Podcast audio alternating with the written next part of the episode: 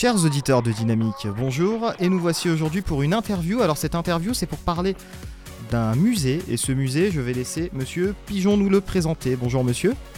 Mon nom est Jean-Pierre Pigeon, je suis le directeur général du musée Chaplin's World, qui se trouve à Corsier-sur-Vevey, donc c'est euh, une ville qui se trouve entre Lausanne et Montreux en Suisse, et euh, donc c'est le lieu de, vie de Charlie Chaplin.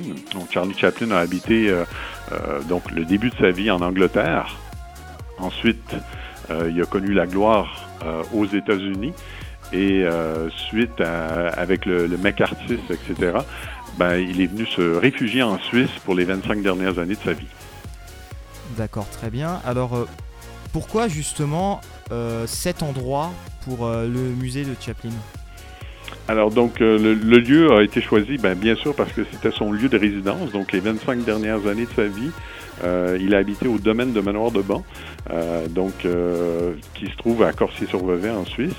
Et puis donc de là, avec bien sûr le concours de la famille, le, le, lieu de vie de la famille a été transformé dans un musée. Donc on a ajouté une nouvelle partie euh, où on retrouve les studios, euh, finalement, tous les décors de ces films, etc. Donc c'est le côté un peu plus euh, ludique, spectaculaire. C'est vraiment une immersion dans son univers cinématographique.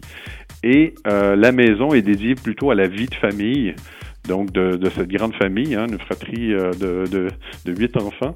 Et puis euh, donc le, le, parc aussi, qui est un parc magnifique. Euh, donc on a 16 hectares ici.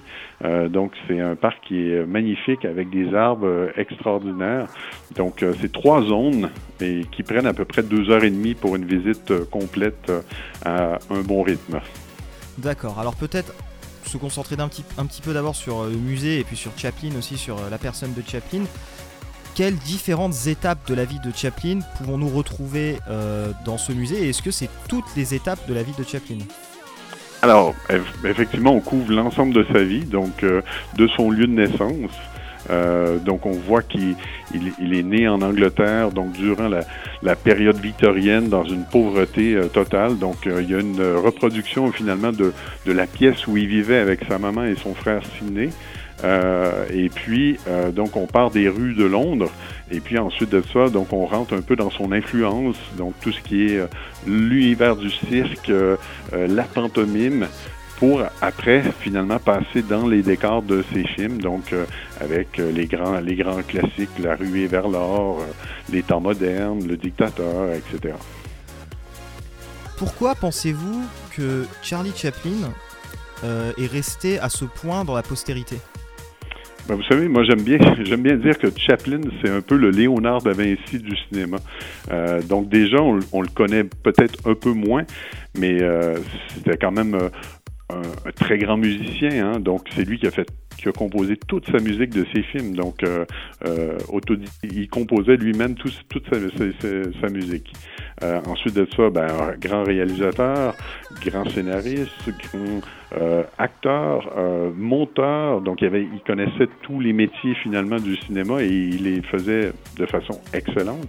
Et aussi, euh, ben, c'est un homme d'affaires, hein, donc le, premier finalement à, ouvrir ses grands studios hollywoodiens, United Artists, qui a créé à l'époque, et puis toute cette approche aussi de, protéger son, œuvre dans son entier en créant déjà des sociétés à cette époque. Donc c'est des choses qu'il a faites de façon avant-gardiste. Question un peu plus technique que je vais poser là, mais est-ce que vous pensez que le, le a vraiment à sa carrière ou ça lui a apporté plus que ça ne lui a coûté dans sa carrière? Hmm. Euh, ben ça, il faudrait refaire l'histoire pour, pour, pour répondre à votre question précisément. Mais oui, bien sûr, mais c'est un avis euh, personnel que je demande. Oui, tout à fait. Ben, je, je pense d'une certaine façon, ça, ça, ça, a cassé un certain momentum, hein, c'est clair. Mais bon, il faut savoir aussi que lorsqu'il s'est établi en Suisse, il a continué à travailler. Donc, il a écrit quand même trois scénarios ici. Euh, donc, euh, il, a, il, a, fait, fait sa biographie, il a tout refait de sa musique. Donc, il n'est pas, il est pas resté tranquille en Suisse Suisse, euh, il, est resté très actif et il a continué à développer son, art. Est-ce que vous diriez justement que le cinéma de Chaplin est aussi un cinéma militant?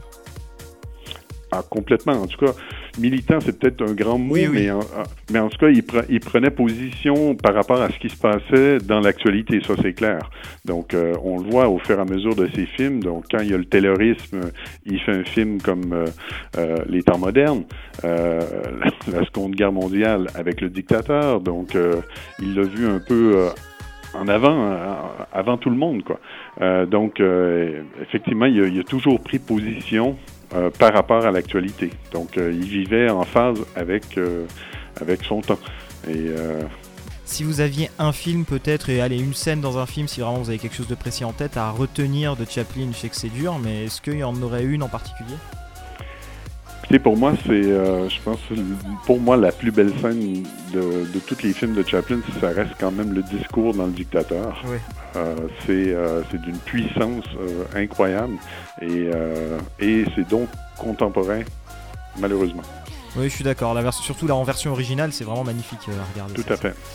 on va peut-être se concentrer un petit peu plus sur le parc désormais. Alors, le parc de Chaplin, qu'est-ce qu'on peut y retrouver justement dans ce parc? Alors, bon, déjà, il y a une taille immense, donc la partie exploitée, parce qu'il y a une partie, partie exploitée par le musée comme tel, c'est 4 hectares. Donc, on y retrouve des sujets incroyables parce que, si vous voulez, à l'époque de ces grandes maisons de maîtres, euh, les gens voyageaient un peu partout dans le monde.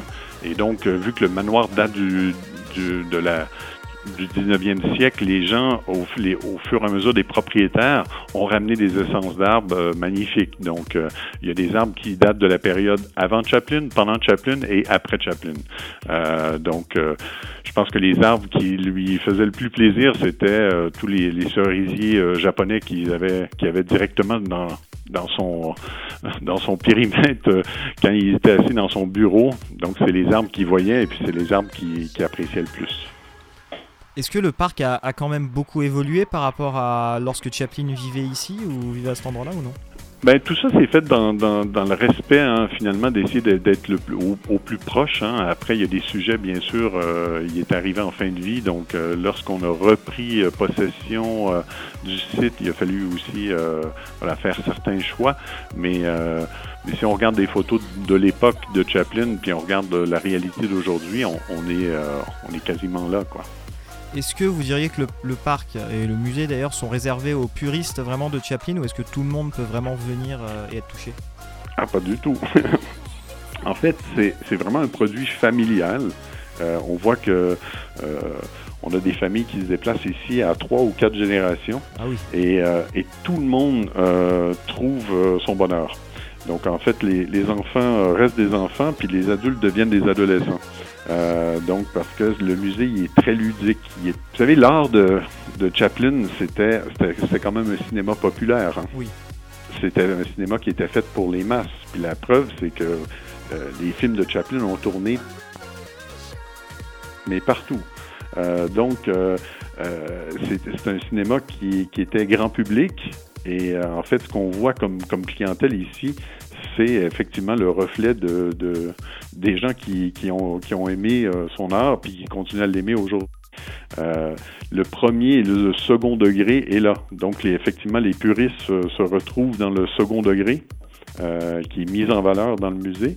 Peut-être alors pour conclure cette interview, est-ce que vous auriez quelques mots à dire pour donner envie aux gens de venir?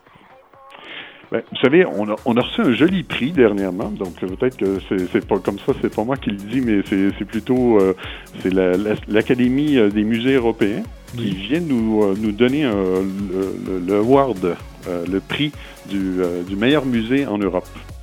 Donc, euh, c'est probablement une bonne référence à prendre en compte. Euh, ces gens euh, sont venus ici et ils ont trouvé effectivement qu'on avait une approche très différente des musées classiques. On a, on a, c'est des musées de nouvelle génération qui plaisent au plus grand nombre. Donc, peut-être même les clientèles qui ne sont pas habituées d'aller dans des musées, ici vont trouver plein de choses intéressantes et ludiques.